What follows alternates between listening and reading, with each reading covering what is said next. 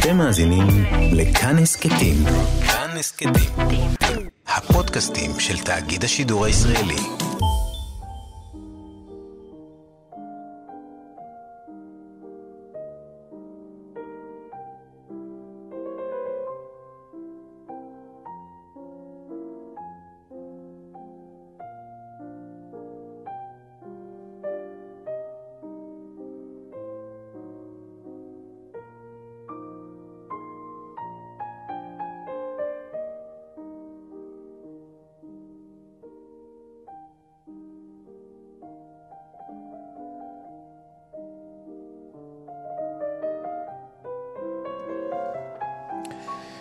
שלום לכם מאזינות ומאזיני כאן תרבות, אנחנו שישי מחדש.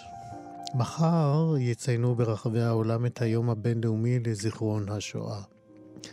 הבוקר אנחנו נייחד את כל התוכנית שלנו לשואה, למורשתה, לצלקות ולשירים שמלווים את קיומנו כעם, כחברה, כאנשים.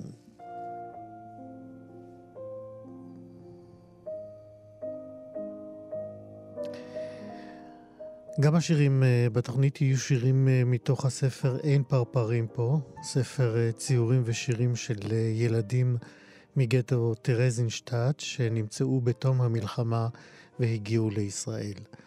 המשוררת לאה גולדברג תרגמה אותם והמלחין אפי שושני הלחין 12 מהם. הבוקר נדבר גם איתו וגם עם אקי אבני שהקליט לאחרונה את אחד השירים.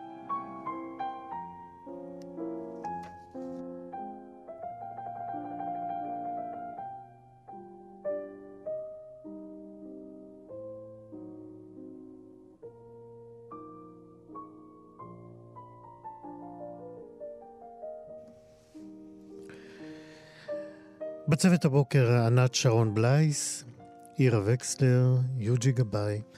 אני איציק יושע איתכם עד 12.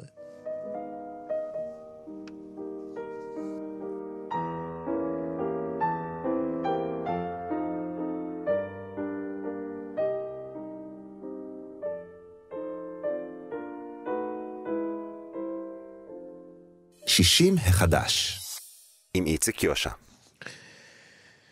כיום חיים בישראל 190 אלף אה, ניצולי שואה, מתוכם 120 אלף זוכים אה, לסיוע כספי בדמות אה, רנטה חודשית, בעיקר מגרמניה.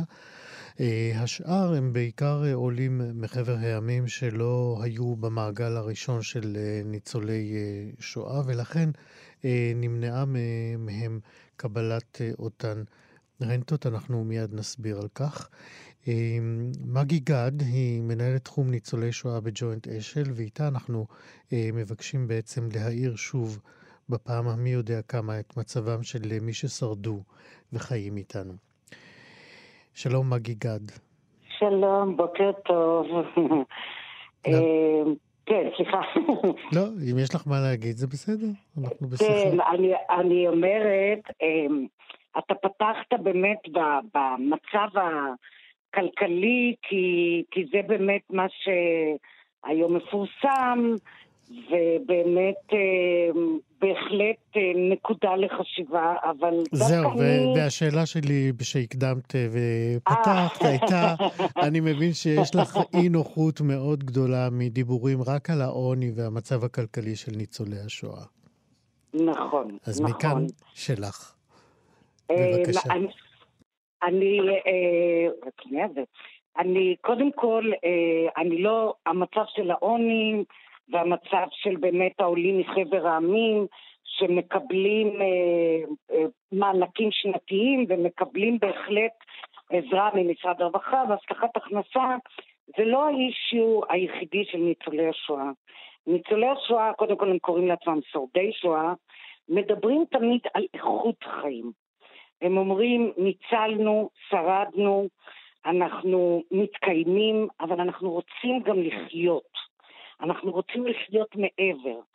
ולכן המעגל שירותים באמת שאשל ג'וינט יחד עם אה, כל השותפים, שזה הרשות לזכויות ניצולי השואה, משרד הרווחה, אה, עשינו, זה באמת אה, שירותים, מה שנקרא, ש, שיחיו. ואני מדברת על מועדוני קפה אירופה, אני מדברת על שירותים למרותקי בית, אני מדברת על פרויקט ענק שנקרא עכשיו זה הזמן, יחד עם הרשות לזכויות ניצולי שואה במשרד האוצר ומט"ר, שבה ששת אלפים מתנדבים פוקדים ששת אלפים ניצולי שואה אה, ומשיגים את בדידותם. אני מדברת על אומנות, על תיאטרון עדות אה, יחד עם אירית ועזרא דגן, על צילום יחד עם פוטו ישראל שהמשיך גם בקורונה. אני מדברת על לחיות, אני מדברת על טיולים, כמובן שהכל טרום קורונה. עכשיו, מה שקרה באמת בקורונה זה אה, שזה החריף את הבעיה של ניצולי השואה מכמה טעמים. א', טראומה. זאת אומרת, ניצולי שואה שוב ישבו בבית, לא יכלו להיפגש עם משפחותיהם, לעתים חוו אובדנים שהעצימו את האובדנים שהם אה, עברו. אם לכל זקן, במד... במד... לכל זקן בכלל, יש קשיים תפקודיים וטראומטיים ואובדנים, אצל ניצולי השואה זה מועצם, ולעיתים אה, יוצא אפילו בפעם הראשונה. ולכן הקורונה הוציאה אצל הניצולים המון חרדות, אה, אה, חזרה לניתוק מהבית, אה, שוטרים ברחובות, למשל דווקא מבני ברק, שמעתי הרבה מהקשישים החרדים שהשוטרים שמסתובבים ברחובות והמחסומים הוציא להם טראומה מאוד חזקה. ואת החלק הזה גם תקפנו באמצעות טיפולים, בעיקר בעזרת עמך ואלה. גם באמצעות... אה, כמה קריאות כאלה, מגי, כן, הגיעו אליכם אה. מבני ברק אה, שהעלו בהם את אותם זיכרונות אימי מהשואה, השוטרים ברחובות? תראה, אני בכוונה ציינתי את בני ברק בגלל כל מה שמתעורר עכשיו, אבל זה לא שהגיעה קריאה ספציפית, אנחנו עובדים בכל הארץ, מדן ועד אילת. והמצוקות שיוצאות מניצולי השואה מועברות אלינו בעיקר על ידי עובדות סוציאליות במחלקות הרווחה או ברשות. ואנחנו דרך באמת אה, אה, אה, מתנדבים או פרויקטים מנסים להתמודד עם זה. עכשיו, למשל, אישיו מאוד חשוב ש... אותי לפחות נער בקורונה, וזה מתקשר לחלק הכלכלי שציינת מקודם. דמיין לך ניצול שואה, ערירי, בודד בבית, בסדר, הוא מתקיים, הוא מקבל רנטה. מה זה עוזר לו? הוא לבד בבית, מה הוא יעשה בקורונה?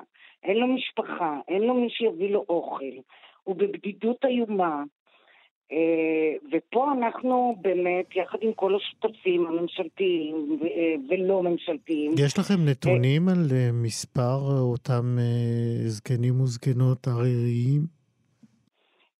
תראה, מדברים על בערך 45, לא, 45 אלף מרותקי בית, אוקיי? עריריים בתוכנית שלנו, למשל, של...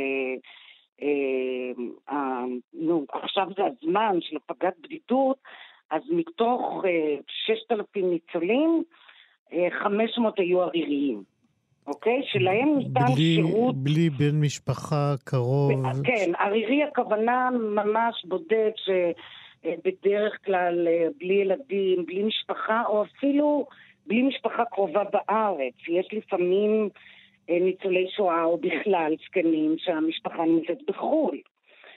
ולכן השירותים שניתנים לזקנים בכלל ולניצולי שואה בפרט, כמו אה, שירותי כביסה, אה, הבאת תרופות, סלי מזון, אני אתן לך דוגמה, סלי מזון. סלי מזון, באמת משרד הרווחה עשה סל שירותים אה, סל שירותים גמיש שכולל את כל השירותים לניצולי שואה ולזקנים בכלל, אבל זה מצב סוציו-אקונומי נמוך, הלכו למצב הסוציו-אקונומי נמוך. ולכן אנחנו בעצם באנו כשירות משלים אה, לתת לאותם ניצולי שואה שאולי לא נחשבים ברובריקה הזאת של מצב סוציו-אקונומי נמוך, אבל הם בודדים, הם רעבים, צריך לדאוג להם, צריך לטפל בהם. מה האמצעים שעומדים לרשותכם כדי להפיג את בדידותם של אותם מאות ערירים, למשל, שהזכרת? אוקיי. קודם כל, באמת, נלך דווקא על הקטע הדיגיטלי. אנחנו, כל הנושא של אוריינות דיגיטלית, חיבור לזומים, למחשב, לעולם החיצון, כולנו גילינו את נפלאות הטכנולוגיה. אז זה קודם כל בחלק הזה. בנוסף, יש לנו פרויקטים, לדוגמה פרויקט שנקרא סלב, שזה סל לניצול בבית, שהוא מיועד למרותקי בית, וכולל גם התנדבות וגם אנשי מקצוע, כמו פיזיותרפיסטים, מרפאים בעיסוק, עובדים סוציאליים, טיפולים שנכנסים לבתים של הניצול. פרויקט ענק, אחרי מה שכבר ציינתי, זה הפרויקט עכשיו זה הזמן, שזה באמת אה, אה, מתנדבים שפוקדים את הבתים של הניצולים, ואני חייבת לציין שגם משרד הרווחה, גם משרד הבריאות, אה, נתנו, שלא לדבר על הרשות לזכויות ניצולי שואה, נתנו אישורים אה, חריגים באמת אה, לבקר את אותם ניצולים, לא רק טלפונית. אבל אה, הרשת התומכת ניתנה או באמצעות ביקורים, טלפונים יום-יום, אה, בן אדם שזקוק נגיד לטיפול, יש לנו את אה, עמותת מט"ב, שהיא העמותה שמפעילה אה, עבורנו את הפרויקט, אם צריך טיפול סיעודי. אה, זאת אומרת, אם אני הולכת על קשת השירותים, אז זה החל מה, נקרא לזה מהקצפת, שזה אוריינות טכנולוגית, ערכות להפגת, להפגת בדידות, משחקים, אה, צילום, כלומר גם פרויקטים של העצמה, תיאטרון, דרך הזום, והמשך במה שנקרא צרכים בסיסיים, אה, כמו סלי מזון, אה, מתנדבים וכו'. מגי גת, לקראת סיום, למה את צוחקת? צריך לעצור אותי, אני, אני מדברת בלי הפסקה. כי את אומרת דברים חשובים, אז אני עוצר אותך רק כשנגמר הזמן. זה מתוך הלב. כן, כמובן. לסיום, מגי גד, אם רוצים להיעזר באותם פרויקטים שהזכרת כרגע, לאן אפשר לפנות? אז קודם כל באמת, קודם כל אצלנו באתר של הג'וינט, באתר של... אשל, שזה www.אשל.net,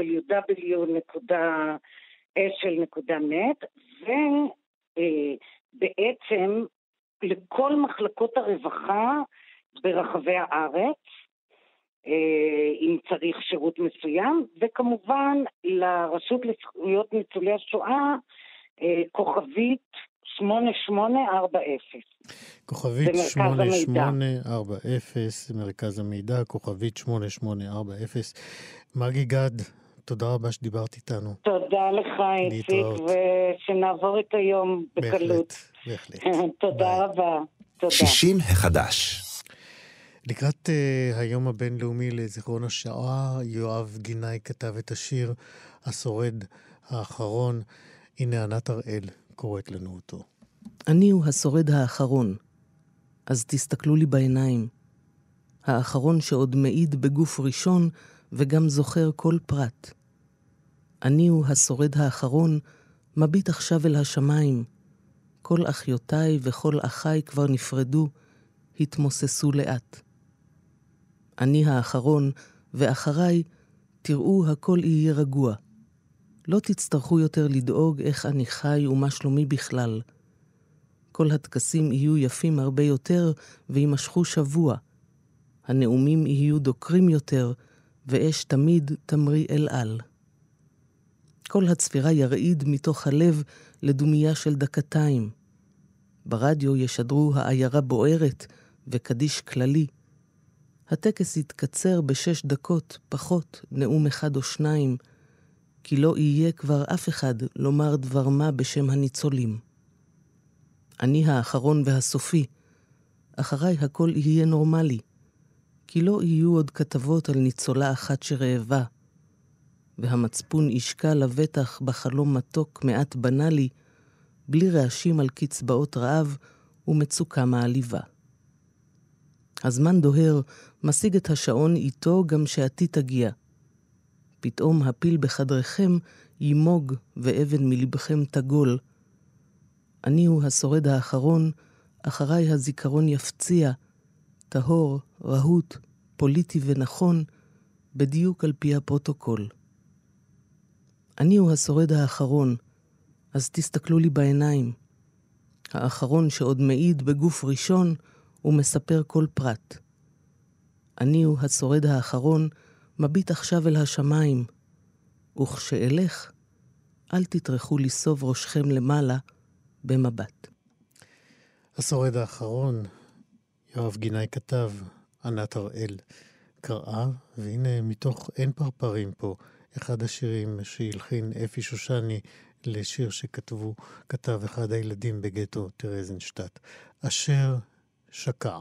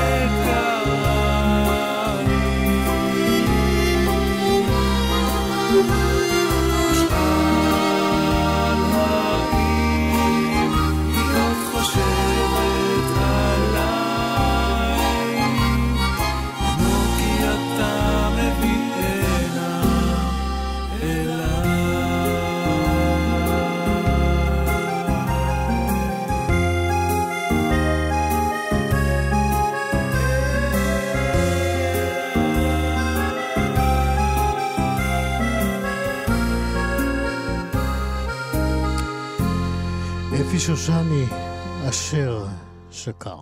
60 החדש. בשיחה הקודמת uh, שלנו, בשונה ממנה, השיחה שעשינו עם uh, מגי גת כאן בתחילת התוכנית, uh, בשונה מכך, המרואיינת הבאה שלנו דווקא מנהלת מאבק גלוי ועיקש, וטוענת כי כבר uh, 70 שנה קבוצת שורדי שואה מופלית לרעה בגלל אותו אה, הסכם שילומים עם גרמניה, ולמעשה זכותם אה, לפיצוי אה, נשללה מהם. לאחרונה נודע כי אותם ניצולי שואה שעלו לארץ עד שנת 1953, ובראשם הפרופסור מוטי רביד ורמה כץ, פנו לשר האוצר, ישראל כץ, בבקשה להסדיר את זכותם לשילומים ופיצוי לפני שיהיה מאוחר מדי. מדובר בקבוצה של uh, כמעט 20 אלף איש ואישה שעלו לארץ לפני 1953, ומן הסתם השתתפו בבניין המדינה. ועכשיו אני אומר שלום לרמה כץ. שלום וברכה. תנסי לתת uh, בקווים uh, כלליים את עיקר הטענה שלך לגבי הפיצויים למי שעלו עד 1953, uh, כמו שניסחתם בפנייה לשר האוצר. קודם כל אני רוצה משפט אחד להקדים ולומר שהרי השואה הייתה אירוע טרגי ברמה עולמית, לאומית ופרטית. הרמה העולמית כמובן נפתרה בין המדינות, הרמה הלאומית נפתרה בצורת שילומים ופיצויים קולקטיביים למדינות שנפגעו, שגרמניה שילמה, והנושא שנותר פתוח עד היום רק במדינת ישראל, ואני מדגישה את זה, זו הרמה הפרטית של קבוצה קטנה של אלפי שורדים, ואני אחזור אחר כך לכמה אלפי שורדים שנותרו עדיין בחיים. כמה מהם. נותרו עדיין? אז אם אתה רוצה שאני אפתח את זה עכשיו, אין בעיה. אה, האוצר לא מוכן לתת לנו את הנתונים האלה, הנתונים נמצאים רק בידי הרשות לזכויות ניצולי השואה. וזה גם ברור מדוע, כי עד היום מה שמנע מלפצות את השורדים זה השיקול התקציבי, כך נאמר בבג"ץ הירשזון עוד ב-98, 96. אנחנו, אנחנו מיד נרחיב על זה, אבל ממה שבכל זאת יש בידיכם, יש לכם איזו השערה, סדר גודל אה, בכמה ניצולים מדובר? אין לנו, זה יכול להיות 3,000, ובעודנו מדברים נפטרו בטח עוד 30 או 40 איש, כי בשנה נפטרים 15-16 אלף שורדים. מכל המגזרים, לא רק הקבוצה שלנו, אבל אין לנו נתונים. זה יכול להיות 3,000, זה יכול להיות 6,000, זה יכול להיות 9,000. פרופסור מוטי רביד אומר, ואני מאמינה לו, כיוון שהוא עוסק במגזר הזה, והוא רופא, והוא אומר שאין לדעתו יותר מ-4,000-5,000 איש. אבל אם המצב כזה, אז הרי אפשר לפצות אותם, והשיקול התקציבי לא מהווה עול כל כך כבד. עכשיו, אנחנו גם לא אנחנו גם לא חושבים שהמדינה היום מסוגלת לתת מיליון נקודה שש שקל לשורד, שזה הסכום שקופחנו בו בגלל הסכם, כן, בגלל הסכם השילומים, שנחסמה דרכנו לתבוע את גרמניה. הרי דליה דורנר כתבה דוח מקיף ברזולוציות הכי מדויקות שיכולות להיות, וקבעה את המספר. אנחנו יודעים שזה לא מה שנקבל. אבל אף פעם לא מאוחר מדי לתקן עוול היסטורי שנעשה עם קבוצה שהשילומים שרתו את כל אזרחי ישראל, וטוב שכך. זה היה צעד מאוד נבון, זה בנה את המדינה. אבל היום, כשהם בערוב ימיהם, הגיע הזמן לתת איזשהו מזור סמלי הגיוני לעוול שנעשה. אף שר אוצר לא, עד היום, לא מצא לנכון לפצות את השורדים, ואולי אם מישהו מהעוזרים של שר האוצר עכשיו שומע ויכול ללחוש על אוזנו שזאת הזדמנות בלתי רגילה לסיים את הסאגה, את העוול ההיסטורי הזה, והוא יהיה שר האוצר הראשון שיעשה את זה. יותר מכך, דוד ברודט, אני לא צריכה להציג אותו, דוד ברודט היה מנכ"ל משרד האוצר, יושב ראש בנק לאומי, היום יושב ראש אל על, כתב מתווה מאוד הגיוני וסביר, ו, ונגיד ככה, זה, זה הביא איזושהי תועלת לאותם אנשים קשישים שבאמת זקוקים לכסף הזה. ברודט מדבר על סכום של 500 מיליון לשלוש שנים. מפוזר ל-150 מיליון כל שנה, ובלבד שכל שורד לא יקבל לשלושת השנים יותר מ-50 אלף שקל בלבד. כך שאני חושבת שמדינת ישראל היא חזקה מספיק ויכולה לשרוד את הסכום הזה, וגם אם יחלקו את זה כעול לשנים הבאות, אז אותם שורדים כבר תרמו את התרומה שלהם לתקומת כן, המדינה. קשה שלא, קשה שלא להכניס פוליטיקה לדבר סליחה? הזה. אני אומר, קשה שלא להזכיר את הפוליטיקה של, של השנה האחרונה ובכלל לגבי כספים שהולכים לכל מיני מטרות אה, לא ראויות, אה, אבל אה, למטרה הנעלית הזאת. אה, יש לך מושג אה, אה, אם המכתב שלכם אכן הגיע לידיו של השר? אה, הייתה איזושהי תגובה? יודעים, אנחנו יודעים שהמתווה של דוד ברודט מונח על שולחנו של שר האוצר. וברודט כתב בדיוק את הנימוקים, מה שאני... הוא כתב בדיוק את מה שאמרתי, שהגיע הזמן לתקן עוול היסטורי שנעשה בשנים אלה ואלה, ועד היום לא היו תקציבים ולא היה זמן ולא היה כסף ולא היה רצון, והיו הרבה דברים. אז הגיע הזמן כן לסיים את זה. המכתב נמצא על שולחנו של שר האוצר. ויבורך שר האוצר אם יקרא את זה, יפנים ויעשה את זה. זה באמת יהיה מהלך היסטורי, אה, נדיב, אה, חכם ובזמן הנכון. כי האנשים האלה הם בגילאי 85-90. כן. כולם חולים, כולם בערוב ימיהם. אז אני חושבת שזה הזמן הנכון ביותר לסיים את זה עם תחושה טובה לכולם. גם לשורדים וגם למדינה, אנחנו, אנחנו מצטרפים כמובן מכאן לקריאה, לבקשה הזאת אה, שלכם. רמה כץ, תודה שהערת את הנושא הזה בשבילנו. תודה שהקשבתם. יום להתראות. טוב. ביי.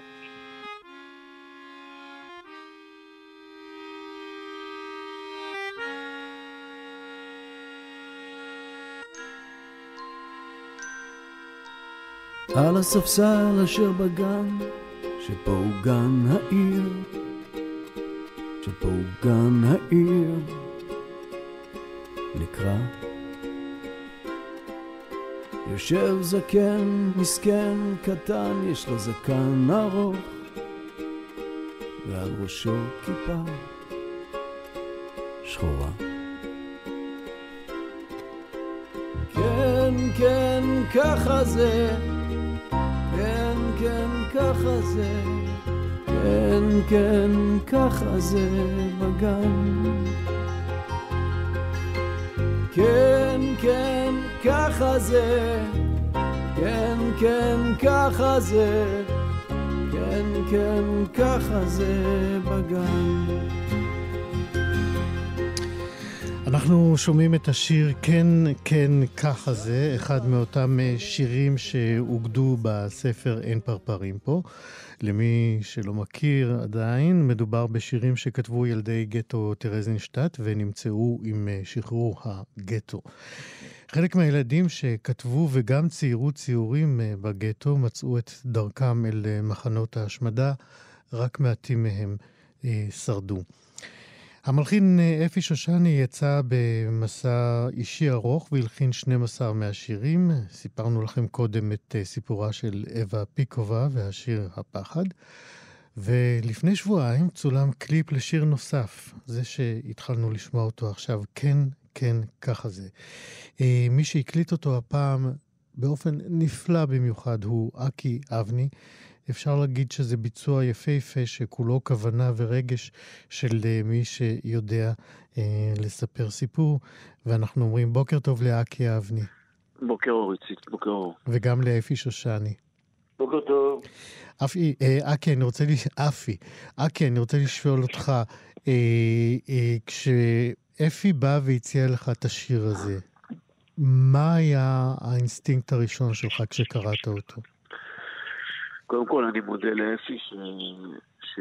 שחשב עליי אה, ועל ההזדמנות שיש לי להיות חלק מהפרויקט הזה שהוא לגמרי פרויקט אה, בנימי נפשנו אה, של הישראלים היהודים שחיים היום למזלנו במדינת ישראל ושיש לנו מדינה לעומת הילדים האלה ש...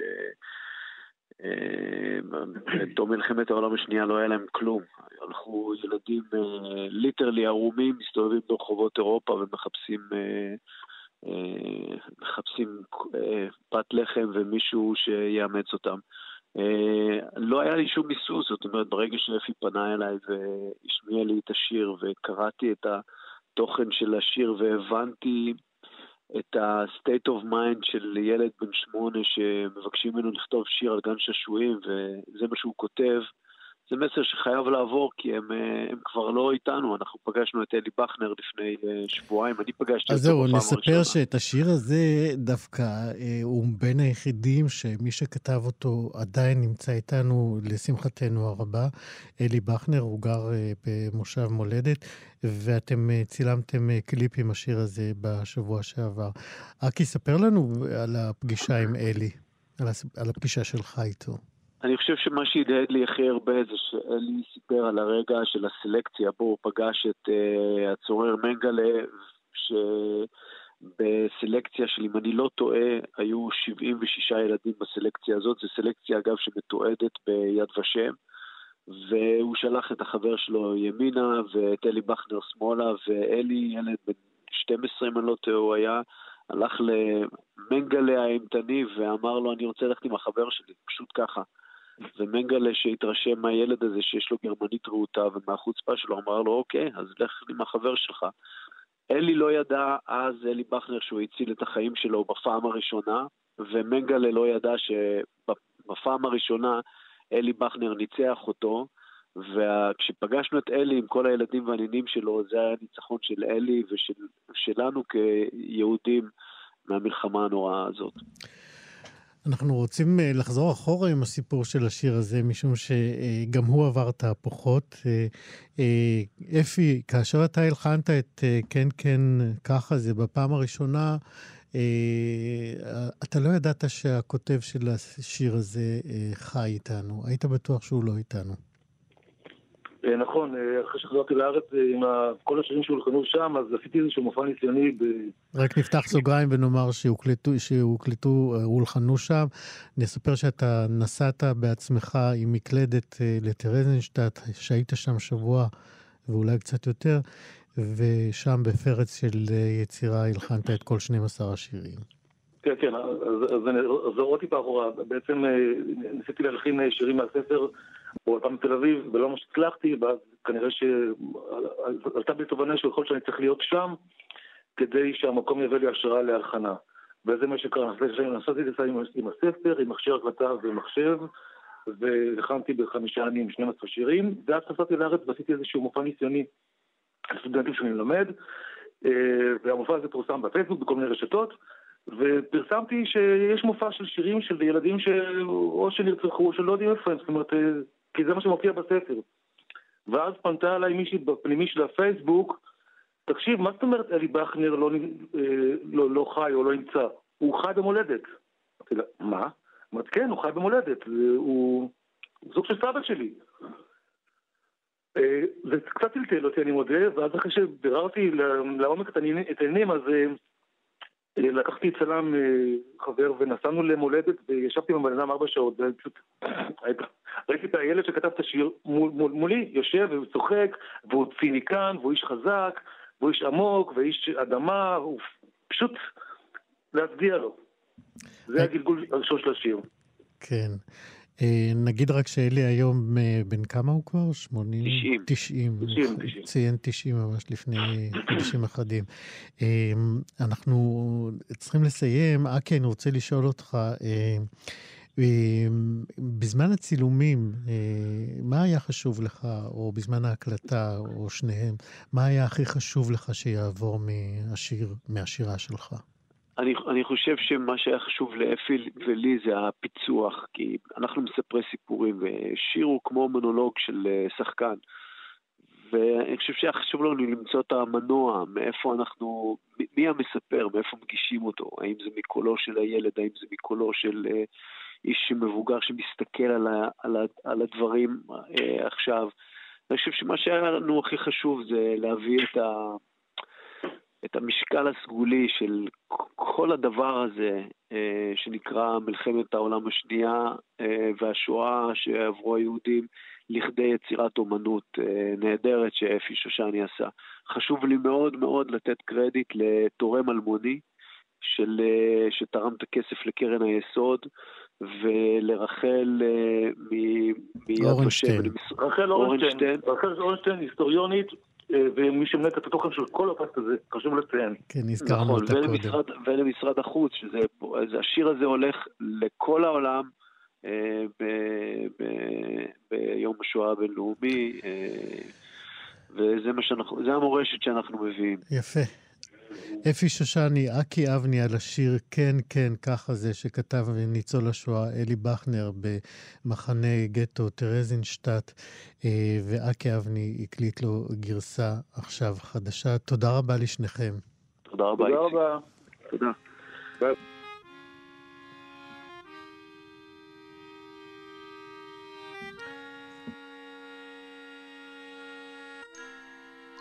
הנה השיר במלואו. על הספסל אשר בגן, שפה הוא גן העיר, שפה הוא גן העיר,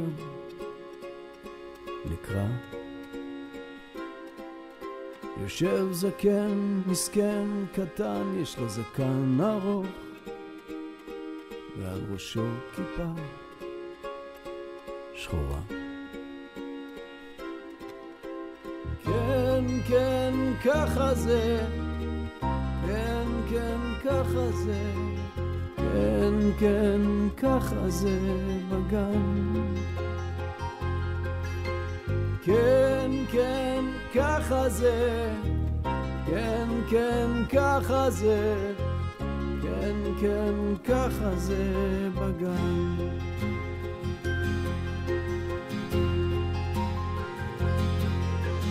כשהקליפת הלחם כאן ולזקן רק שם, ולזקן רק שם אחת. רק מרק עדשים הוא אכל, וכוח אין לו כבר. זקן מסכן בגן. כן, כן, ככה זה, כן, כן, ככה זה, כן, כן, ככה זה בגן. או, כן, כן, ככה זה, כן, כן, ככה זה, כן, כן, ככה זה בגן.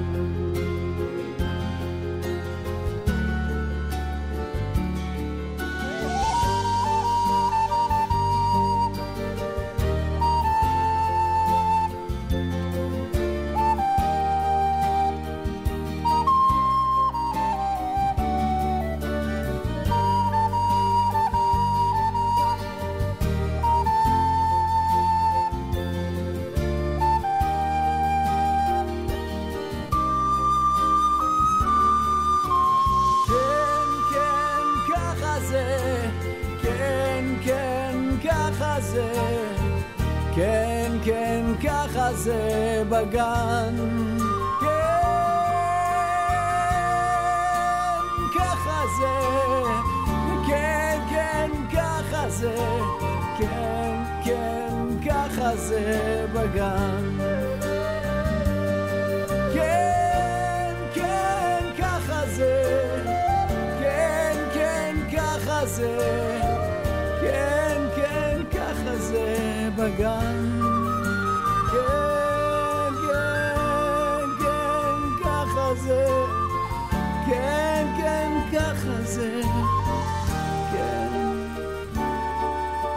בגן. אקי אבני, שיר שכתב אלי בכנר, הילד אה, ניצול גטו טרזנשטט והלחין אה, אפי שושני. שישים החדש. נבוא לקחת אותך הוא רומן על אה, נושא שלא דובר בו עד היום אה, בספרות העברית.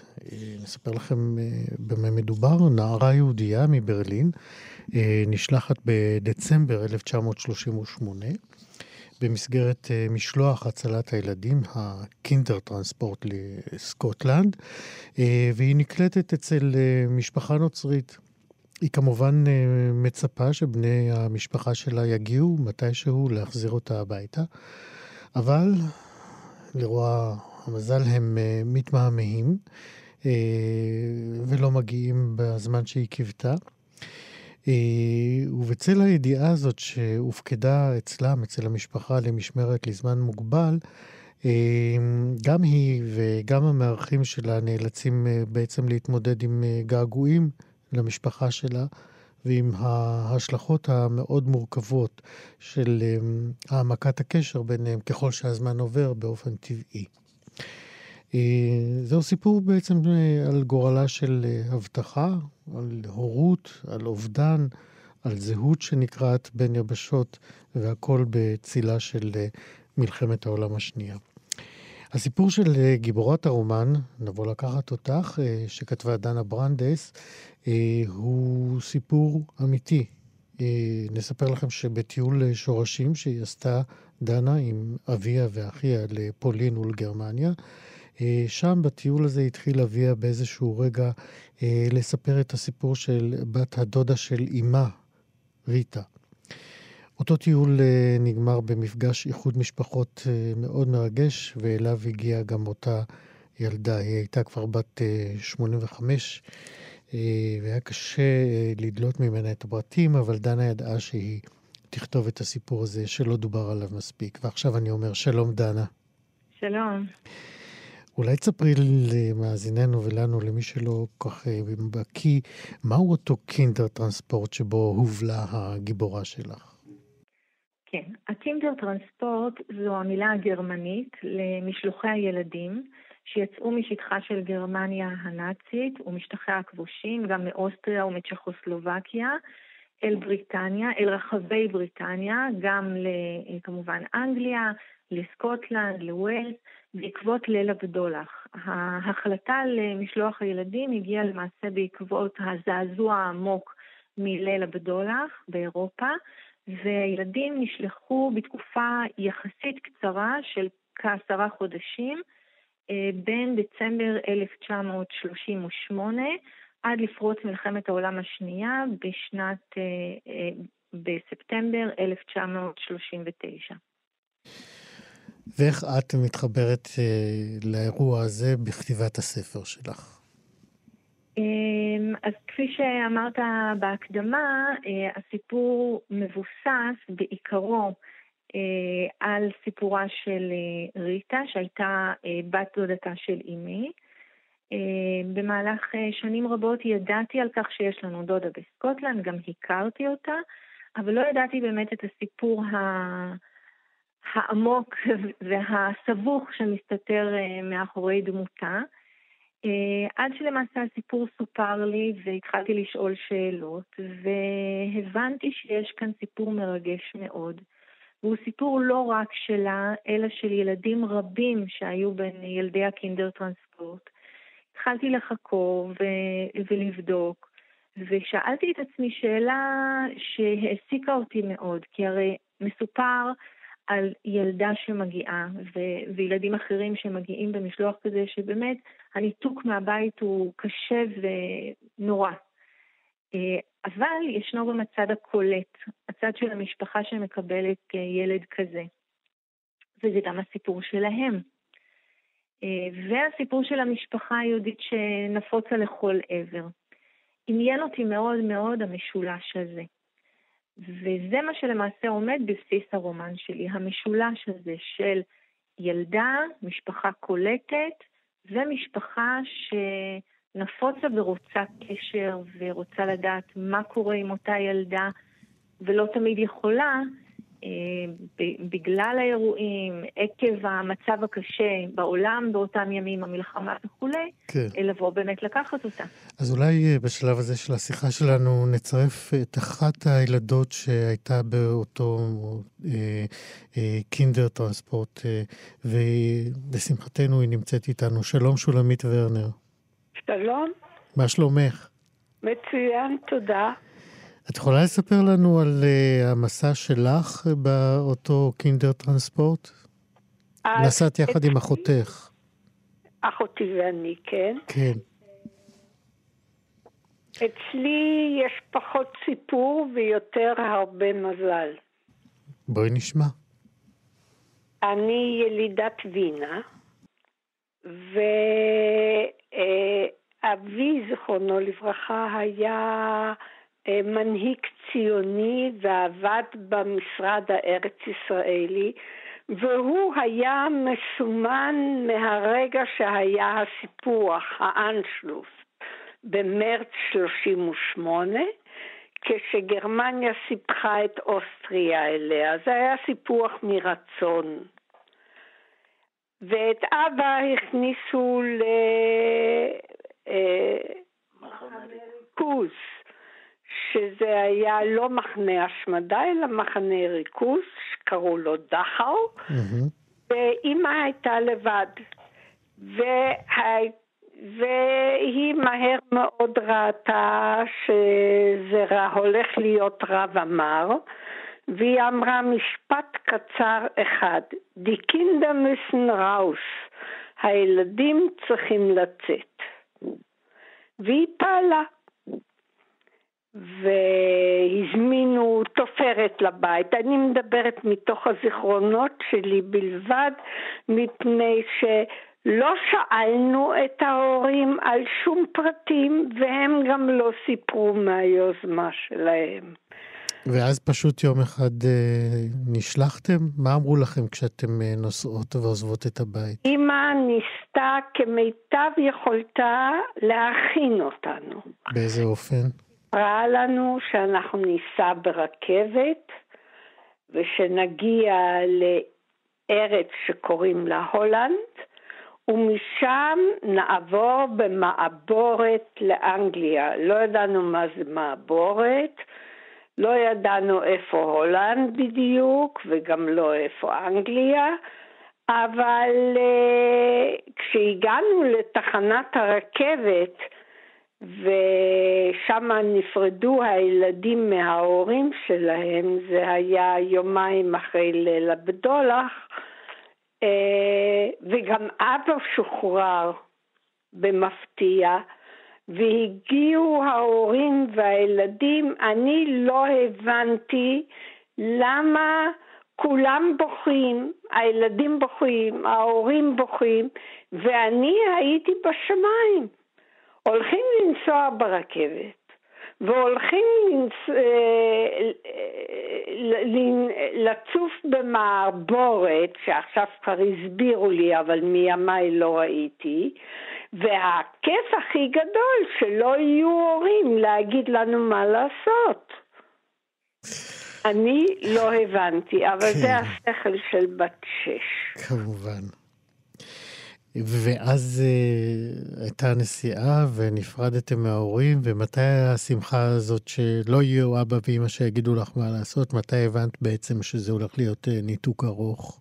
אז זהו, כאמור לי היה מזל, אני אומצתי על ידי משפחה יהודית שגרה בגולדרס גרין, שזה, אה, זאת שכונה יהודית טיפוסית בלונדון. היו שם שני בנים ואני הייתי הבת המפונקת היחידה, והייתי ילדה קשה, מה שקוראים. שובבה. שובבה מאוד, קשה. You ungrateful child, אמרו לי. ילדה שהיא... כפוית טובה. טובה. כן. כן? אז, כי אני עשיתי המון בעיות. ואולי זאת להורים. הייתה תגובה לאותם דברים שדנה מתארת בספרה. Mm-hmm. לקושי להיפרד מהורים, הקושי של ללמוד שפה, לא ידעתי מילה אנגלית כמובן. בתוך כמה חודשים נאלצתי, הם לא ידעו מילה גרמנית, נאלצתי ועשיתי זאת כן. אה, לרכוש שפה חדשה. ובכל זאת, ככל שעברו הימים, הקשר אה, העמיק, ולמרות שהיית ילדה קשה, אני רוצה לחזור. נשארתי בקשר כן. עם המשפחה גם כשהגעתי ארצה. כן, אני רוצה לחזור אה, אל דנה, אין לנו עוד הרבה דקות. דיברנו באמת על המורכבות של uh, הקשר שמצד אחד uh, הוא קשר של הצלה, מצד שני הוא זמני ו- וצריך להגיע לכדי סיום. Uh, איך באמת הגיבורה שלך uh, uh, בספר uh, uh, פותרת את ה... או איך זה נפתר, אם, אם בכלל, בספר, הקושי הזה של uh, מצד אחד להגיד תודה למשפחה שהצילה, מצד שני להגיד, אני הולכת חזרה להורים. אה, למעשה קשה לומר שהקושי הזה נפתר, אה, מכיוון שהוא ליווה אותה תקופה ארוכה מאוד. גם כמובן הצורך בסופו של דבר להסתגל. אה, היא, היא מסתגלת, היא, היא, היא בהחלט מוקירה את, ה, את המשפחה שמקבלת אותה, היא מבינה שהם עושים טוב עבורה, ו, וגם זה מקשה עליה במידה מסוימת, מכיוון שהיא יודעת להעריך גם את הטוב שנפל בחלקה. וכך שהם אה, בסך הכל משפחה קולטת שנעים להיות בה, ומצד שני הגעגועים. כן. הגעגועים הם עזים, היא כותבת מכתבים, כותבים mm-hmm. אליה בתחילת הדרך, אבל לאט לאט הקשר ניתק, והיא מבינה שאלה הם חייה כרגע. כן. אבל זה לא היתר... משהו שנראה לי שקל... אה, כן, לא, מה, לא, לא, לא הכל יכול להיפתר באמת, אבל uh, כדאי באמת uh, לקרוא את הסיפור כמו שאת מביאה אותו בספר, uh, נבוא לקחת אותך.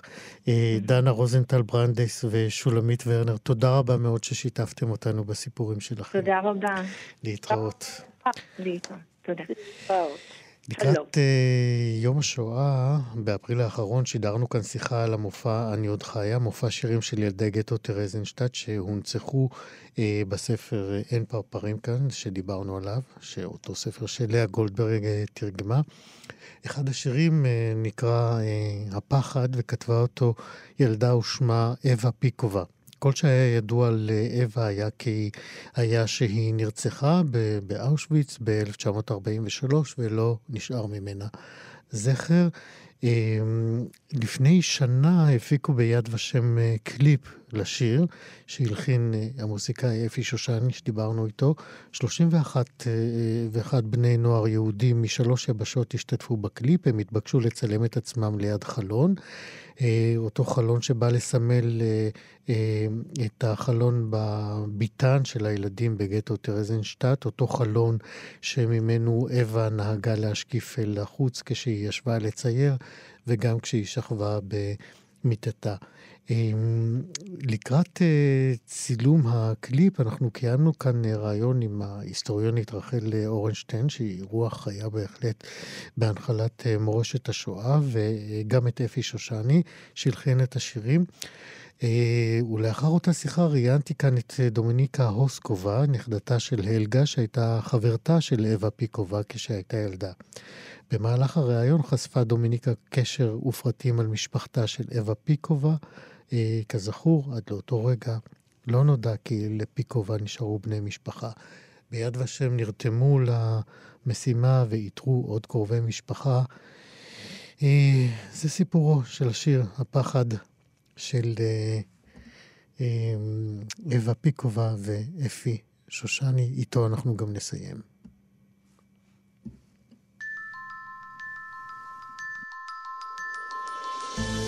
ילדה בת 12, נערה צעירה, עם שיער שחור קצר, יושבת על המיטה שלה, בהבעת פנים מאוהרת, בוהה בחלון, מחפשת נוף, מחזיקה ביד מחברת קטנה ועיפרון.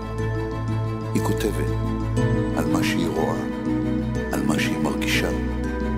השנים עוברות, השיר שהוסתר נמצא. וזה השיר שלה, השיר של אווה. לגטו בא